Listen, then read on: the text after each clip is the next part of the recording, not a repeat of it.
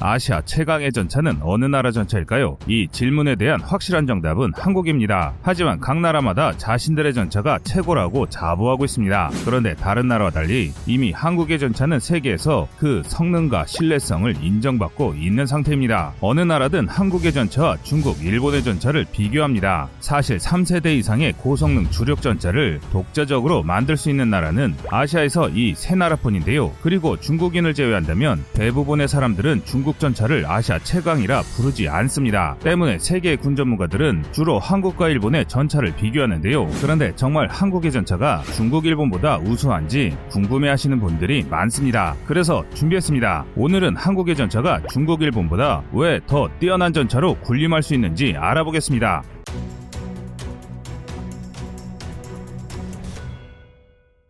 일본인들이 한국 전차를 무시하는 근거 중 하나가 자신들보다 절반도 안 되는 가격이라는 게 그 논리 중 하나입니다. 또 그들은 엔진과 변속기가 결합된 파워팩도 제대로 못 만들어 쩔쩔매는 나라의 전차가 정상일 리 없다고 주장하기도 합니다. 과연 그럴까요? 현재 한국의 육상 전력만으로는 세계 어디와부터도 승리를 장담할 수 있을 정도의 막강한 전투력을 갖고 있습니다. 이런 전투력의 중심축 하나가 전차입니다. 그런데 우리 주변국은 이런 당연한 이치도 모르는 것 같습니다. 인터넷상에는 일본이나 중국의 전차를 무시하는 글을 쉽게 찾을 수 있습니다. 덜컹거리며 명중도 못하는 중국 전차나 궤도가 벗겨진 일본 전차의 영상은 유튜브에서 잠깐 검색하는 것만으로도 찾을 수 있는데요. 확실히 두 나라의 전차들이 문제를 가지고 있는 것은 맞으나 그렇다고 우리 군이 무시해버릴 수 있을 정도의 약한 무기들은 아닙니다. 현재 일본은 76대의 10식 전차와 341대의 90식 전차를 가지고 있는데 10식 전차는 K2보다 낮은 방어력과 화력을 가졌지만 그 이하의 모든 국산 전차들을 압도하며 90식 전차는 우리 군이 보유 중인 K1 전차 1000여대를 부분적으로 압도합니다. 일본이 지적하는 엔진 기술력 차이도 분명히 존재하는데요. 일본의 디젤 엔진 기술은 독일, 미국과 함께 세계 최고를 다투는 수준이고 변속기는 세계 최고 수준입니다. 반면 대한민국의 디젤 기술은 일본에는 미치지 못하는데요.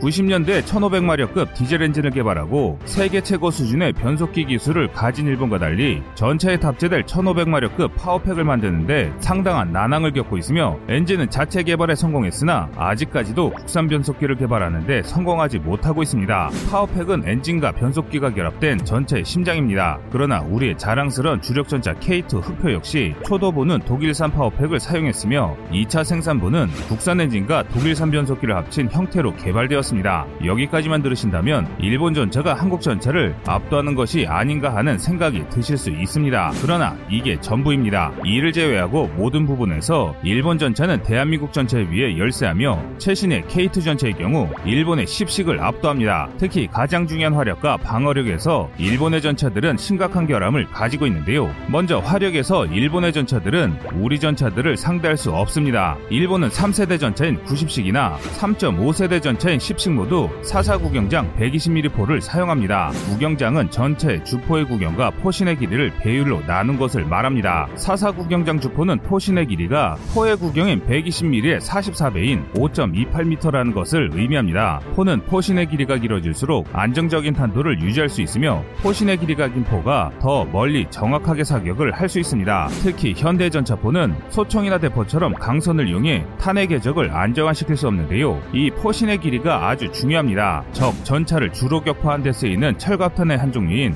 날개 안정분리 철갑탄처럼 안정적으로 발사되기 위해서는 강선을 쓸 수 없기 때문입니다. 그러나 포신의 길이는 쉽게 늘릴 수 있는 것이 아닌데 포신이 길어진 만큼 무게가 늘어나고 무게중심이 달라져 포를 발사했을 때 자칫 포탄이 포신 안에서 폭발하거나 포신의 수명이 너무 짧아질 수 있기 때문입니다. 대한민국 역시 K2전에 개발된 전차는 4.4 구경장포를 사용합니다. 하지만 대한민국의 K2 흑표 전차는 자체 개발한 5.5 구경장 120mm를 탑재했고 6m가 넘는 장포신을 통해 강력한 타격력을 보유할 수 있게 됐습니다. 반면 일본의 전차들은 가장 최신형인 10식 전차조차 4.4 구경장포를 탑재하고 있는데요. 평해에서의 전투보다 산지나 시가지에서 전투가 많을 것을 고려해 일부러 포신을 짧게 했다고 주장하고 있으나 그와 상관없이 우리 K2 전차에 비해 화력에서 열세임은 분명합니다. 이런 격차를 만회하기 위해 일본은 신형 날개 안정 분리 철갑탄, 속칭 날탄을 통해 부족한 공격력을 메꿉니다. 그러나 이 날탄 기술에 있어서도 대한민국은 일본을 압도합니다. 좀 더 정확히 말하자면 일본이 변속기에서 세강 최강을 다투듯 대한민국은 전차 포탄에서 세계 최강을 다툽니다. K2 전체 K279 날탄은 장갑 관통력에 있어서는 현존하는 모든 전차를 격파할 수 있다고 인정받는 강력한 위력을 가지고 있습니다. 날개 안정 분리 철갑탄은 포탄에 삽입되어 있는 관통자가 발사 후 분리되어 적을 향해 날아가는데요. 관통자의 궤도를 안정시키기 위해 후면에 날개가 장착되어 있어 날개 안정 분리 철갑탄이라 불립니다. 날탄은 3세대 이상 전차를 격파하기 위해서 반드시 필요한 무장인데요. 이 날탄의 관통자는 주로 열아우라늄이나 텅스텐을 사용하는데요. 열아우라늄탄은 발사된 포탄이 마찰을 통해 점차 더욱 날카로워지면서 관통력이 증대되는 자기 첨예 회화가 가능합니다. 그런데 대한민국은 열아우라늄보다 관통력이 뛰어난 텅스텐 탄자로 새로운 포탄을 구현하는데 성공했습니다. K279 날탄은 2km 사거리에서 RHA 700에서 800mm의 관통력을 가져 전체의 주 교정거리인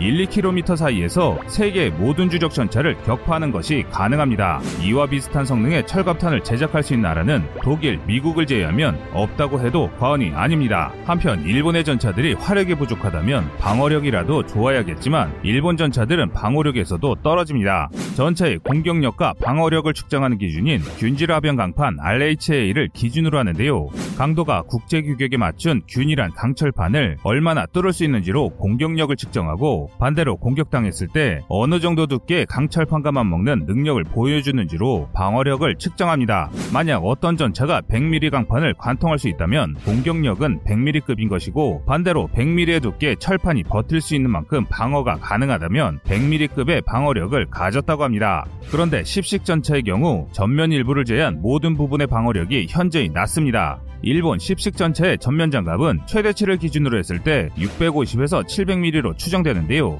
이는 K2 전차가 2km 밖에서 사격해도 일격의 격파가 가능한 수준입니다. 반면 우리의 K2 흑표 전차는 표준 교전거리에서 같은 K2 전차가 발사한 K279 날탄을 방어하는 데 성공하며 월등한 방어력을 입증했습니다. 그럼에도 불구하고 전차 한 대당 가격은 K2 전차가 훨씬 저렴합니다. 그런데 일본의 문제는 이뿐만이 아닙니다. 현재 일본의 전차들은 고가이다 보니 제대로 생산되고 있지 못하며 개량은 꿈도 꾸지 못합니다. 또 3세대 이상의 전차 보유를 기준으로 했을 때 일본은 76대의 10식 전차와 341대의 90식 전차를 보유 중입니다. 대한민국은 현재 100대 K2 흑표, 484대의 K1A1 전차, 1000대의 K1 전차를 보유해 질과 양 모든 면에서 일본 전차 전력을 압도합니다. 대한민국 육군의 주적은 북한과 중국이며 일본은 애당초 비결 수준이 아닙니다. 오로지 일본 우익들만이 한국군의 수준이 떨어진다며 정신 승리를 하고 있을 뿐인데요. 그러므로 한국의 전차 전력의 비교 대상은 중국과 북한, 그 중에서도 북한을 지원하며 한반도를 노리고 있는 중국입니다. 현재 중국의 전차 전력은 점차 강력해지고 있습니다. 과거 한국과 중국의 전차 전력의 수적 격차는 심각했는데요. 하지만 수적인 격차가 엄청나도 우리 전차 부대가 중국에 패할 것이라 보는 이들은 없습니다. 그렇지만 중국의 전차 전력은 분명 한국에게는 위협적인 존재입니다. 현재 중국은 5,800대 이상의 전차를 보유하고 있으며 그중 3세대 이상의 전차는 3,600대에 달합니다. K1A1 전차를 맞상대할 수 있는 3.5세대급 전차인 90식 전차와 15식 경전차는 각기 1,100대와 200대로 우리 군이 보유한 K1A1과 K2 전차 보유량의 2배가 넘는데요. 한국이 보유한 개량된 전차와의 대결은 분명 우리가 이기겠지만 문제는 노후화된 우리 군의 전차들입니다. K1 전차나 M48 전차를 상대로는 중국의 전력은 굉장히 위협적입니다. 그래서 한국은 K1 전차와 K1A1 전차의 전자장비와 각종 시스템을 K2에 준하거나 혹은 더 우수한 수준으로 개량해 이 격차를 메우려고 있으며 K2 전차 역시 폴란드에 수출하기 위해 제한되었던 K2PL과 같은 개량이 예정되어 있습니다. 그러나 중국 전차 전력의 가파른 상승세를 고려했을 때 적을 압도할 수 있는 새로운 전차가 필요한 상황입니다. 그래서 우리 군은 2030년대부터 본격적으로 K3 전차를 구상하고 있습니다. K3 전차는 4세대 전차라 부르기에 손색이 없는 미래 전차로 만들어질 예정인데요. K3 전차의 상세 재원으로는 140mm의 전열화학포를 채택할 것이 논의되고 있습니다. 전열화학포는 전기에너지로 발생시킨 플라즈마를 이용해 화약의 추진력을 극대화시키는 차세대 포입니다. 또 완전한 무인포탑을 채용해 승무원의 수를 줄이고 사방에 설치된 센서를 통해 F-35처럼 증강현실을 구현합니다. 있습니다. 즉 사방을 관측할 수 있게 설계된다는 것이죠. 또한 전기 추진 체계를 채택해 은밀한 작전이 요구될 경우 엔진을 끄고 배터리만으로 기동하는 것이 가능하며 적의 대전차 미사일을 격추하기 위해 고출력 레이저 무기가 탑재될 것입니다. 또 전차 후미에 수직 발사관을 탑재해 적 기갑 부대를 공격할 수 있는 대전차 미사일을 장비합니다. 그런데 이런 내용을 소개해드리면 만들지도 않았는데 김칫국부터 먼저 마시는 거 아니냐고 하실 분들이 계실 것입니다. 사실 우리 군과 연구기관은 그렇게 허술하지 않습니다. KF-21이 처음 연구되기 시작했을 때 지금과 같은 스펙이 나올 것이라고 예상한 일반인들이 없었듯이 K3 역시 일반적인 관점에서 말도 안 돼 보이지만 그런데 그 속사정을 들여다보면 굉장히 현실적인 고려가 이루어졌음을 알 수 있습니다.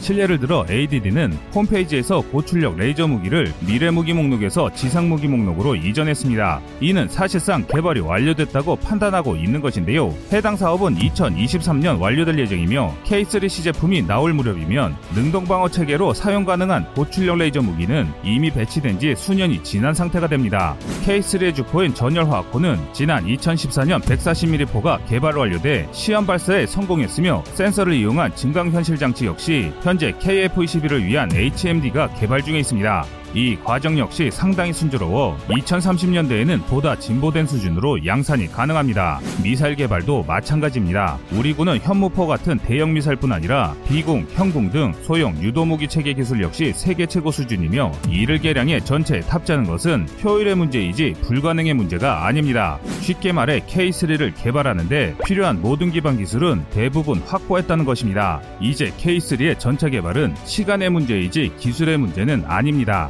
여러분의 생각은 어떠신가요? 시청자님의 현명한 의견을 댓글로 남겨주시기 바랍니다. 여러분들의 좋은 의견이 좋은 영상을 만드는데 많은 힘이 됩니다. 이상, 꺼리튜브였습니다.